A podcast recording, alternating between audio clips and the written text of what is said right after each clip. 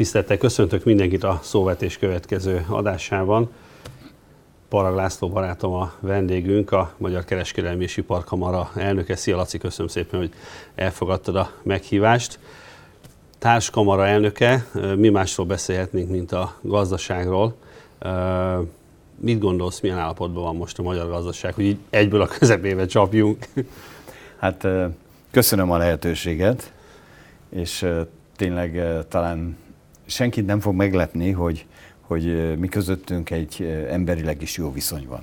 Tehát nem csak két elnök beszélget, hanem, hanem ha ez nem bánt senkit, akkor két barát is egyszerre. Nos, a magyar gazdaságot szerintem nem csak a miénket, az egész világgazdaságot sokszerűen érte a válság, és mindenki kereste a helyes reakciót.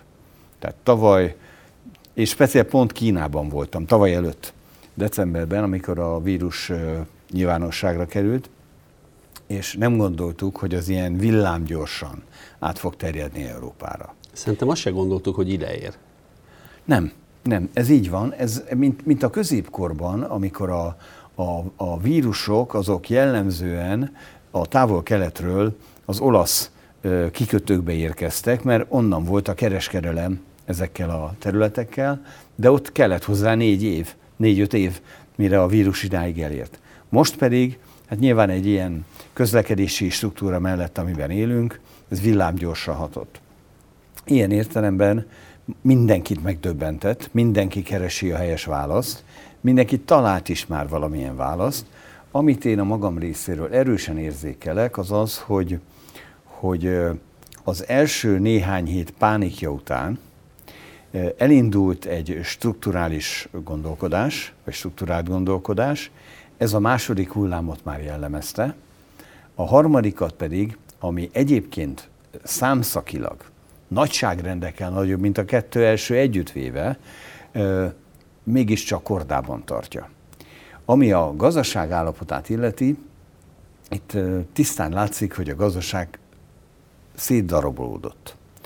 Lettek olyan területek, amelyek óriási vesztesek, ez már közhely, tehát ezt kár is felsorolni, hogy turizmus, vendéglátás, vagy jobbára minden, ami a, ami a helyváltoztatással függ össze, légi közlekedés két-három nap alatt omlott össze például annak idején. A másik része, ahol a, inkább az ellátási láncoknak a megszervezése volt a nagy feladat, autóipar, IT-szektor, talán néhány mezőgazdasági terület, ők elég jól fölkészültek egy idő után, és jól kezelték, és hát van néhány haszonélvezője is mindennek, a különböző elkereskedelmi megoldások és a különböző ilyen házhozszállítással foglalkozó területek. Úgyhogy azt gondolom, hogy ez tényleg abszolút iparágfüggő, így a kezelését is iparágfüggően érdemes átgondolni, hogy melyek azok a területek, ahol a gond nagyon nagy, és ahol ezt a gondot valamilyen módon nekünk ténylegesen kezelni kell, és ahol képesek vagyunk ennek a kezelésére.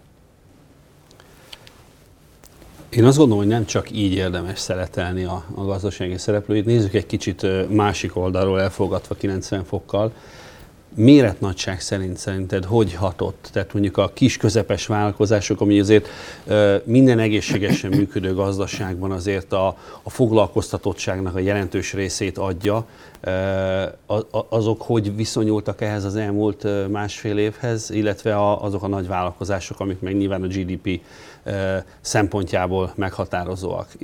Látsz ebben szignifikáns különbséget? Igen, igen. Ráadásul ebben nagyon pontos méréseink is vannak, tehát ez nem csak egy ilyen érzés, hanem statisztikai adat. Amit érzékelünk az az, hogy a legkevésbé a nagy nemzetközi cégeket ütötte meg a válság, és minél lejjebb megyünk a cégméretben, annál, annál nagyobb a baj. A, a, főleg azok a kis cégek, ahol a, a magánvagyon és a céges vagyon összemosódik, vagy összefolyik, ahol hétvégén a családdal a céges autóval utazom, vagy hétközben a, a céges autó az félig meddig magán, magánautó, és így tovább. Tehát ez, ez az a terület szerintem, a, aki a legnagyobb vesztese, és hát persze mindenki, aki ö, fizikai kontaktusban van az ügyfelével, a szolgáltatással. Uh-huh. Nem véletlen, hogy mi az elmúlt időszakban nagyon erősen próbáltuk valahogyan visszatéríteni a pályára a szolgáltatási szektort. Egy fodrász, egy manikűrös, egy pedikűrös. Még akkor is egyébként, hogyha ezt ők megoldották, meg kimentek házhoz, meg mit, különböző megoldásokat alkalmaztak, végülis az ember élni akar, tehát ezek érthető, érthető mm, konstrukciók voltak, de hát akkor is, hogyha házhoz megy, a bevétele már csak a fele. És hát azok dupla a kiszolg... idő. Dupla idő, így van. És azok a kiszolgáló területek, amelyek pedig a, a, a válság ágakat szolgálták ki. Taxis, idegenforgal, idegenvezető, városnéző buszvezető, minden egyes terület, aki a kiszolgáló ágon volt, az hihetetlen mértékben megszenvedte. Uh-huh. És ráadásul ez az a vállalati kör, vagy vállalkozói kör, ahol a tartalékok kvázi nincsenek, vagy minimálisak. Vagy már elfogytak. Így van. Uh-huh. És ugye mi is érzékeljük, hogy a horeka szektor az nem önmagában van ö, nagy bajban, hanem ugye az oda beszállítók vonatkozásában is. Ugye az előbb beszélgettünk itt a felvétel előtt arról, hogy magát az agrárgazdaságot, ha csak a számokat nézzük és makroszinten, akkor elmondhatjuk, hogy bár minden ágazatnak ekkora kára lett volna, de vannak olyan pici szegmensek, amelyeket viszont teljesen lenullázott a, a válság. Ugye itt különösen azokról beszélünk, akik a horeka szektorba szállítottak, és az egész rendszerük arra volt felépítve. Ez szokott lenni az iskola példa, mondjuk egy, egy, egy kézműves sör előállítója. Nyilván, ha ő képes lenne beszállítani valamelyik kereskedelmi láncba, akkor ő már nem a kézműves kategóriába tartozna, viszont ő azokba az éttermekbe, azokba a hotelokba vitte be a termékét, ami, ami ott jellemzően a saját környezetében felelhető volt, és őnek is szinte egyik pillanatról másikra szűnt meg a, a piaca. Ugye a válságkezelésnek egy nagyon fontos kérdése volt, hogy kik és milyen formában kapnak segítséget. Ugye nagyon nehéz megtalálni azokat a, azokat a megold, jó megoldásokat, amelyekkel azokat segítjük, akiknek valóban szükségük van rá, mert nyilván, hogyha így széthelikopterezzük a pénzt, akkor biztos, hogy kap az is, akinek szüksége van rá, csak lehet, hogy nem mindig oda jut, ahova egyébként azt szánnánk, hogy ez magának a technikából, magából a technikából következik. Mit gondolsz, el fogunk jutni oda, hogy ezeknek a vállalkozásoknak is tudjunk segíteni? Hát szerintem már segítettünk, ha csak a Széchenyi kártyát veszem, amiben együttműködünk erősen, ott is tavaly 600 milliárdot helyeztünk ki a gazdaságba, és az agrár területre talán 65 milliárdot, Igen, valami hasonló, hasonló igen. nagyságrendet. Ugyanakkor itt, itt van egy olyan, egy olyan szabályalkotási ö, probléma, amit nagyon nehéz kezelni. Ugyanis amikor egy bizonyos tömeg fölé érsz, tehát százezer céget kell megtámogatni valamilyen módon, akkor arra csak algoritmussal lehet válaszolni. És most ez a teaorszám volt. Például a teaorszám, és ott mindig vannak veszesek, mindig vannak nyertesek. Ha azonban az ilyen kis, relatíve kicsi támogatásokkal, amikkel egyébként családokat lehet megmenteni,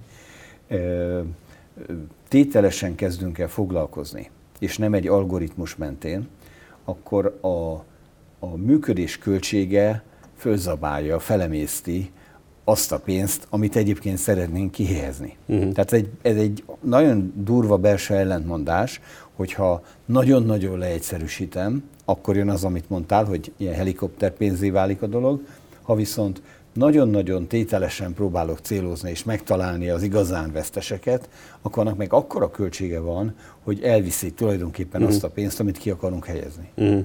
Hm. a konkrét javaslatok közül, amikből egyébként amikből nagyon sokat meg is valósított a kormányzat. Szerinted mi volt a legnagyobb jelentőségű?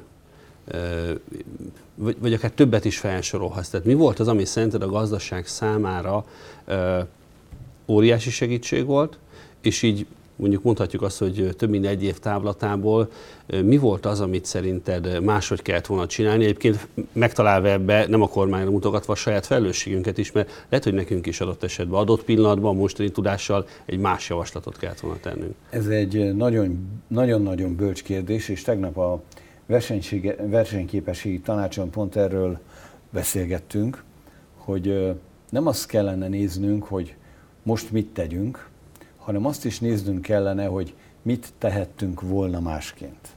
Hogy hol, ha nem is mondom hibáztunk, de hogy hol szerezhettünk volna valamiféle további előnyt. Ugye, hát mindenki által ismert a helyi iparüzési adónak a, a lefelezése, a mikro, ö, egyéni vállalkozó, mikro és KKV szektorban. Ö, mindenki előtt ismert, hogy megakadályoztuk, hogy Budapesten a iparüzési adót 2%-ról 2,5%-ra emeljék. Ezek azért 10 milliárdos nagyságrendek, pusztán amiről most beszélek, ez az iparüzési adó emelés, ez 75 milliárdba került volna a vállalkozói szektornak.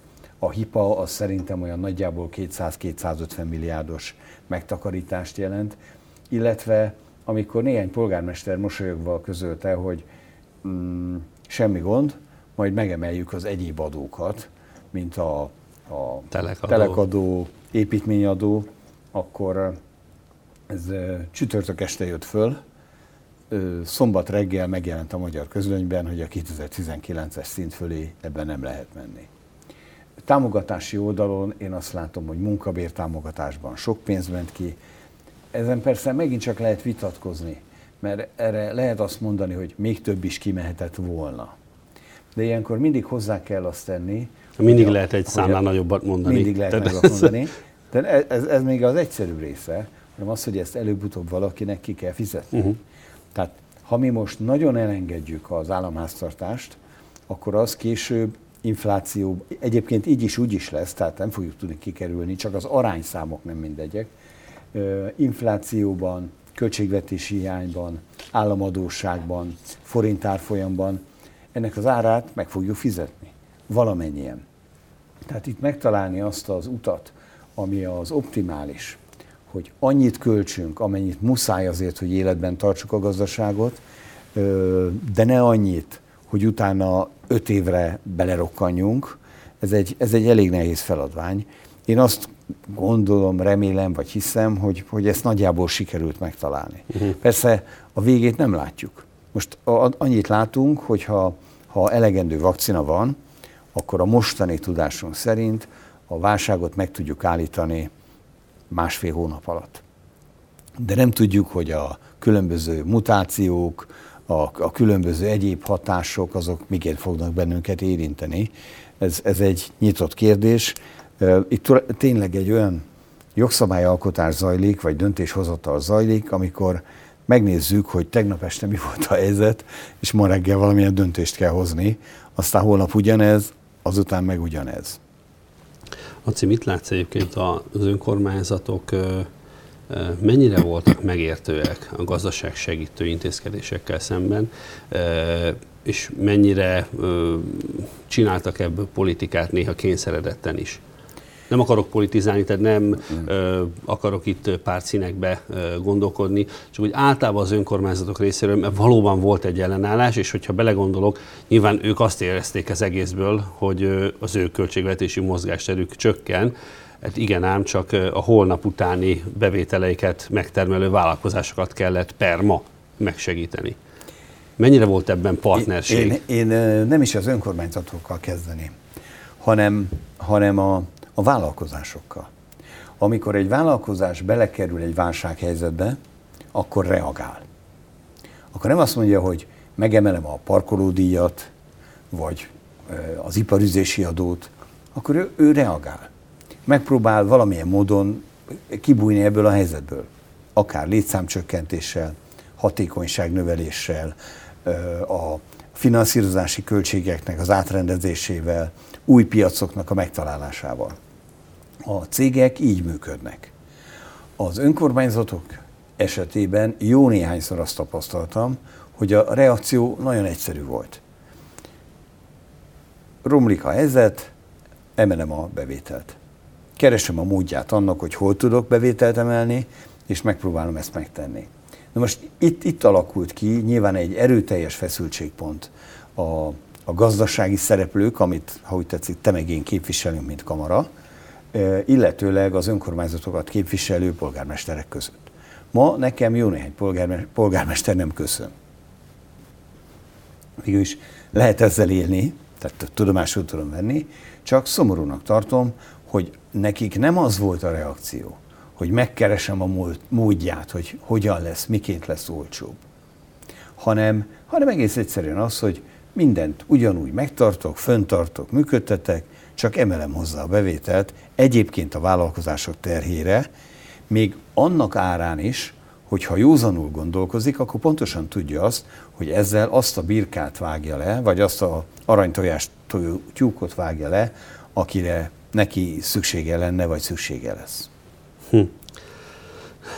Szerinted megtanultuk kezelni ezt a típusú válságot? Ugye azért ezt lássuk be, ez, ez az ilyen típusú pandémia, megmondom őszintén, először én nekem a pandémia szó is egy újdonság volt. Hála. Istennek. Igen. Azért az aktív szókincsünkben ez nem volt benne. Ez száz évente tér vissza, mint mondják, megnézzük a, az adatokat. Szerinted ez tanulható, vagy megtanultuk, ha tanulható, hogy mik a lehetséges jó válaszok? Elég volt az idő? Nem mintha szükségünk volna még erre, de ö, okosabbak lettünk, többek is lettünk ezáltal? Hát ha visszagondolsz, ugye az első viták a közgazdaságtanban arról szóltak, hogy ez az egész helyzet, ez mennyire hasonlítható a, a 2018-as pénzügyi, vás, 2008-as pénzügyi válsághoz. És akkor itt ilyen véremenő viták voltak, hogy ez ugyanaz, csak egy kicsit más. De azt hiszem, hogy ez a vita eldőlt, tehát itt mindenki látja, hogy ez egy egészségügyi kérdés, ahol tulajdonképpen a mérlegnek kettő serpenyője van, de ezek durva, durva serpenyők. Az egyik az emberélet és a, a egészségügyi biztonság, a másik pedig a, a gazdasági föntarthatóság. Amit nem tudunk mérni, egyébként teszek rá kísérletet, vagy teszünk rá kísérletet, hogy azt, azt a számot látjuk, hogy hányan halnak meg. Az szomorú, de ez egy, ez egy szám. Azt a számot látjuk, hogy hányan betegszenek meg. De azt már nem látjuk, hogy hányan lettek depressziósak. Uh-huh. Azt nem, láttuk, nem látjuk, hogy hány család esik szét. Nem csak pénzügyileg, mert pénzügyileg is sokan, nagyon-nagyon sokan esnek szét, hanem mondjuk ö, életvitelben. Uh-huh. És unnak egymásra. És mondják azt, hogy akkor itt a vége, szétválunk. Hogy ennek hány gyerek lesz a kárvalotja. Azt tudjuk mérni, hogy a, a tömény alkoholfogyasztás mennyivel nőtt.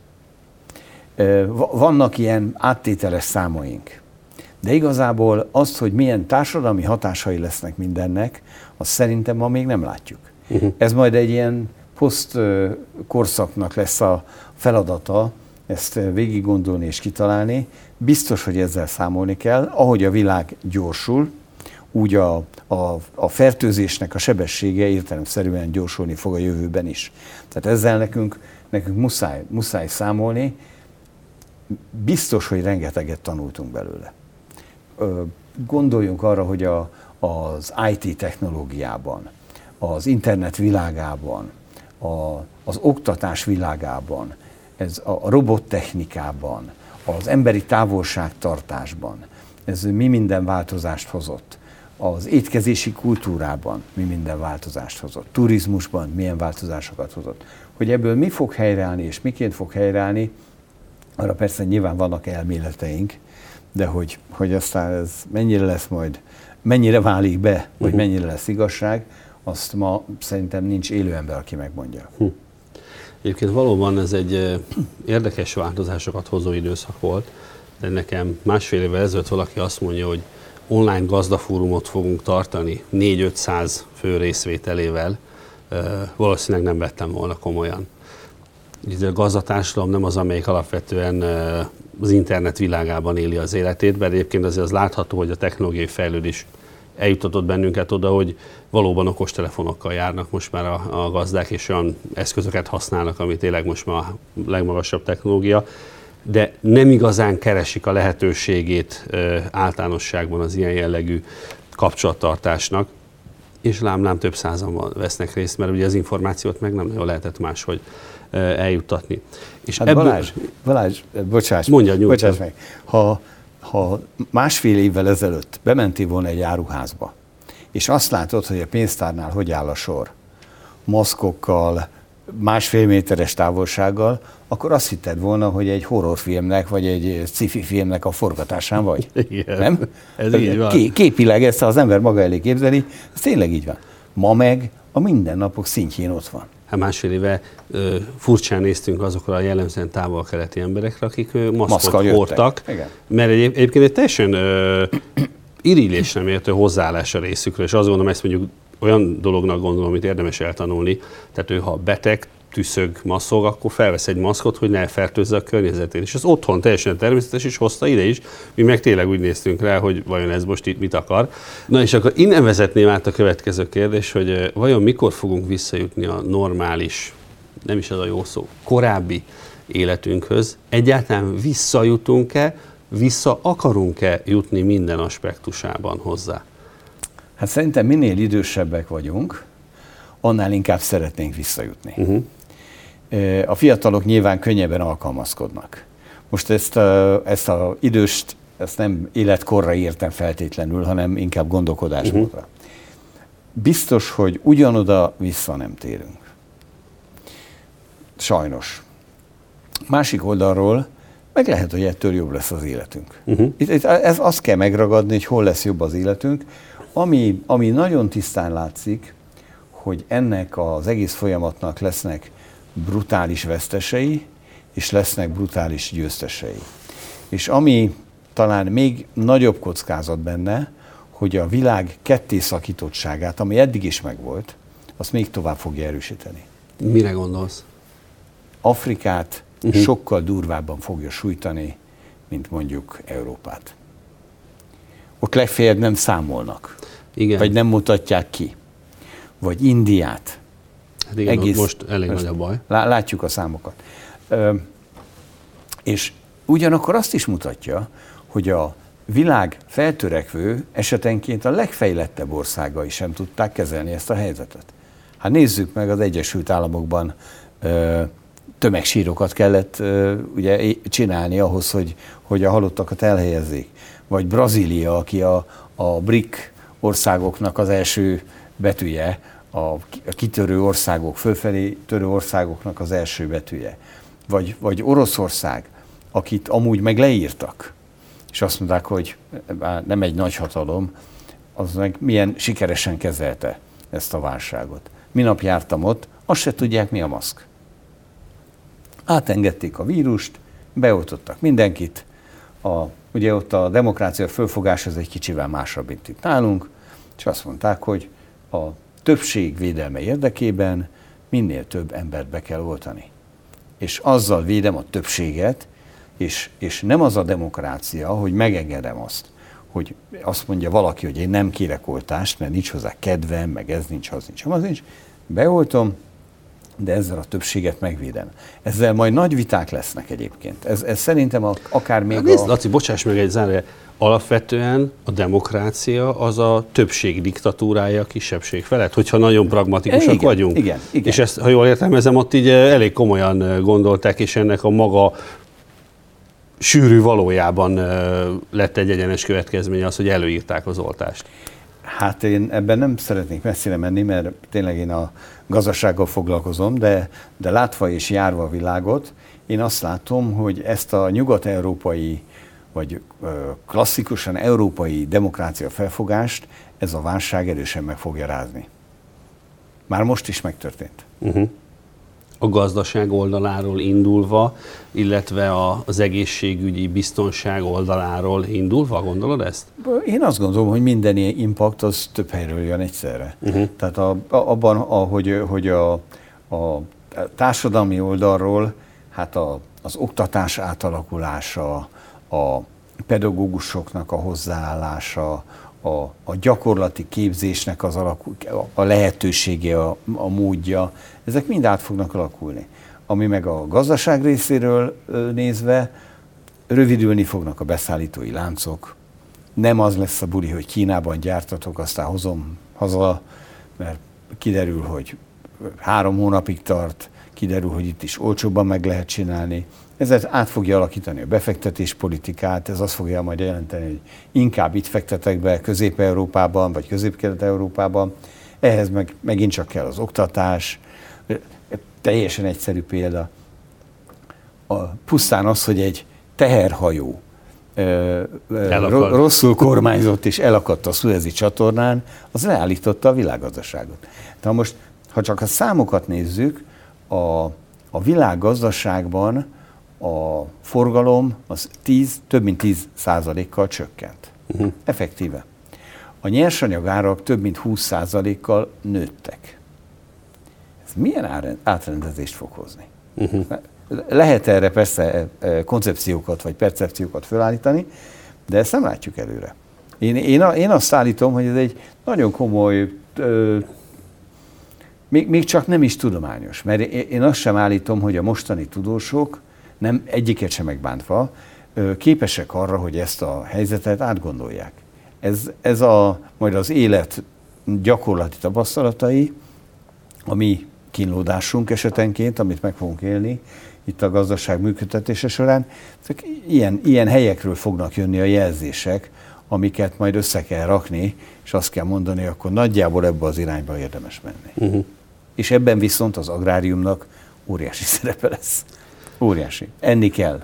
Igen, tehát hogy ez érdekes volt látni egyébként ugye az első hullámnál, amit, amire egyébként, ha most ugye a harmadik hullám ugye, lecsengésének időszakából visszatekintünk, elnézést a szó használat, nevetségesen alacsony esetszámok mellett milyen hisztéria alakult ki, és pillanatokat képesek voltak az emberek kifosztani a boltokat, alapvetően élelmiszer felhalmozás történt, spájzolás, mi annak hívtuk, és próbáltunk is kampányolni. Tehát nagyon izgalmas volt azt látni, az egyik oldalon azzal kellett foglalkoznunk, hogy megértessük a társadalommal, hogy van és lesz élelmiszer, miközben egy másik szobában meg azon törtük az agyunkat, hogy hova rakjuk a húsvéti bárányt, mert az olaszokhoz vagy ki lehet vinni, vagy nem. Igen. Hova rakjuk a plusz tejet, amink van, hova tegyük ezt, azt, meg amazt a terméket, aminek az exportja elakadt. Tehát hihetetlen közgazdasági abszurditás volt, hogy egyszerre volt túlkereset és túlkínált a piacon, Igen. ez se gyakran fordul elő. És, és ami a kedvenc mondásod, hogy vajon kiszedi le a spárgát. Igen, igen, ez rendszeresen előjött, ezt hallhattátok tőlem.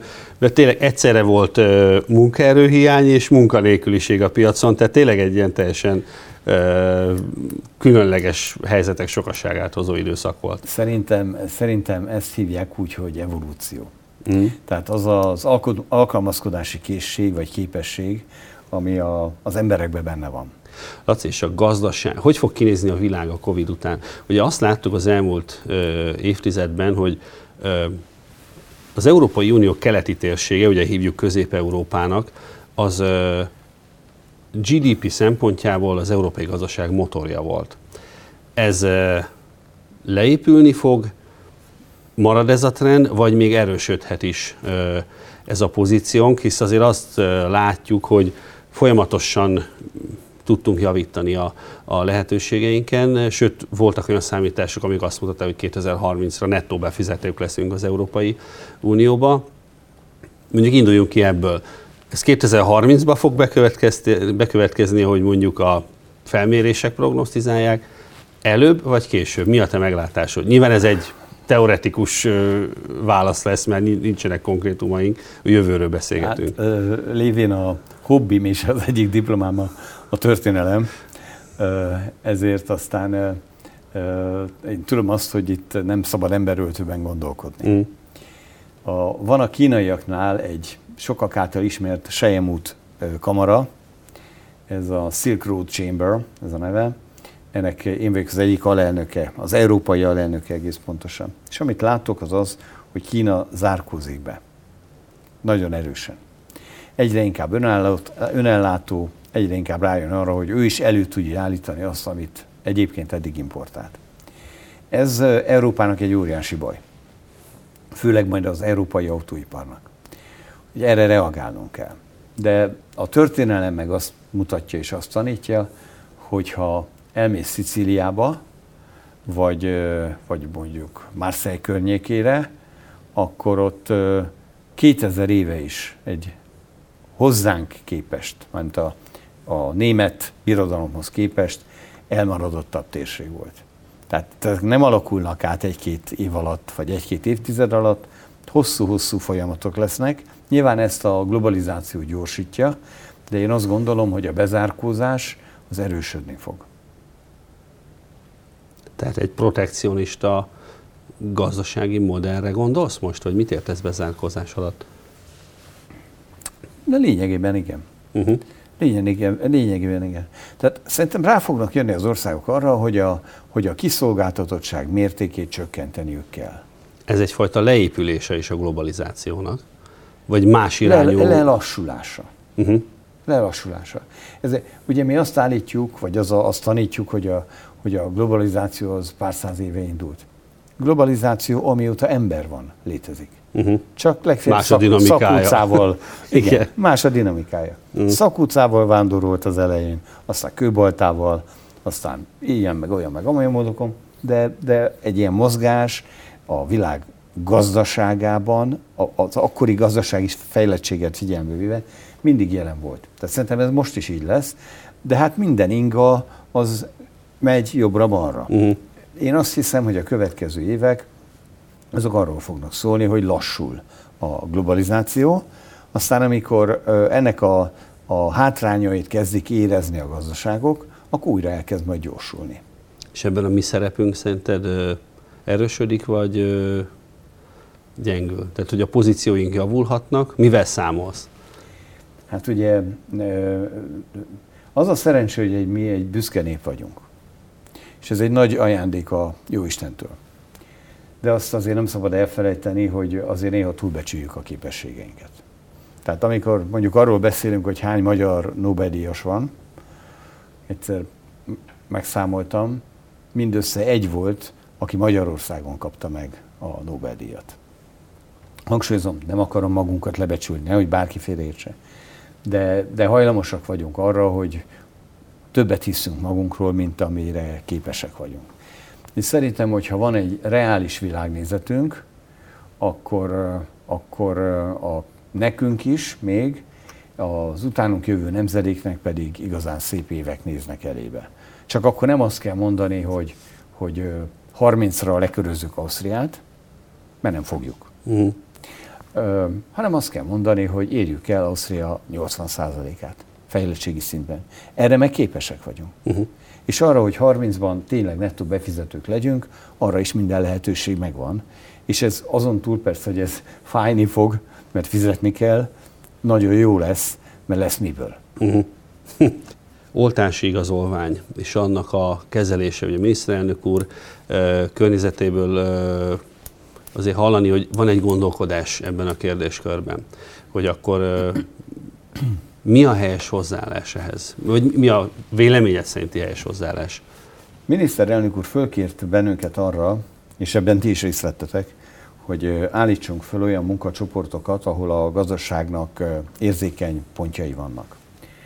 Hitelmoratórium, hogyan fogjuk kezelni, exportélénkítés, a nyersanyagbeszerzés a világban, pénzpiacok biztonsága, élelmiszerbiztonság, hogyha itt agrárkamarában vagyunk, és turizmus helyreállítása, autóipar technológiaváltása. Úgyhogy felállítottunk 15 munkacsoportot, és ebben próbáltunk meg összerakni rengeteg javaslatot.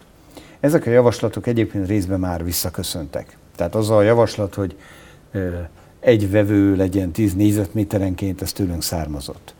És azt mondtuk, hogy ez a, ez a bölcsebb megoldás, mint a, mint a korábbi volt, láthatóan sikeres lett. Abszolút. A, az oltási igazolásnál ott, ott két sarokpont van. Az egyik, hogy a, ez is tőlünk származik, hogy a mi állításunk szerint nem lehet egy országot karanténba zárni, néhány olyan ember miatt, aki vagy meggyőződésből, vagy valamilyen másoknál fogva nem kívánja fölvenni az oltást. Ö, akkor azt mondjuk, hogy menjen ő karanténba, és akinek megvan az oltása, akinek megvan a védettsége, annak adjuk kellő szabadságot. Ezt engedjük, hogy azt csináljon, amihez kedve van. Ez lesz az egyik ö, dolog. Szerintem ebben elég nagy közmegegyezés is lesz. Rá, ráadásul, ráadásul ugye már a folyamat megy, tehát az igaz, igazolványok készülnek. Én jobban örültem volna egy elektronikus verziónak, de nem biztos, hogy minden korosztály számára kezelhető. Minden esetre a folyamat elindult. Lesz azonban egy másik, amivel nem már számolnunk. Ennek az a lényege, hogy nagyon úgy néz ki, hogy ritmus különbség lesz az oltásban a szomszédos országokkal. Magyarul, ha mi minden eszközzel, ami rendelkezésünkre áll, élni tudunk, talán május végéig az oltás folyamatának a lényegét végigvisszük, megcsináljuk.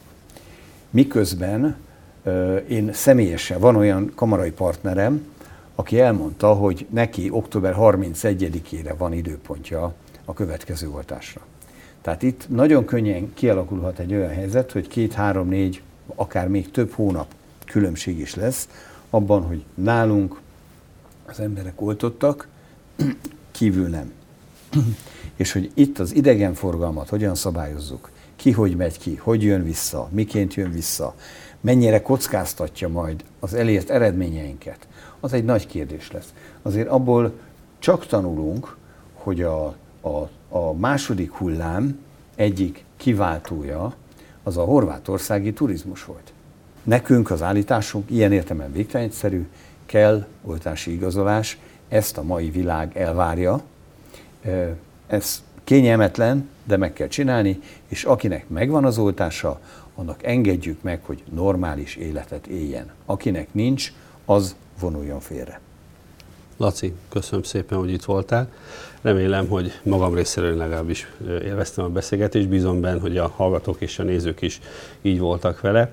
Remélem a következő alkalommal is egy hasonló izgalmas beszélgetésben lesz majd részünk. Várjuk Önöket arra is. Köszönöm szépen a mostani megtisztelő figyelmüket. Én is köszönöm.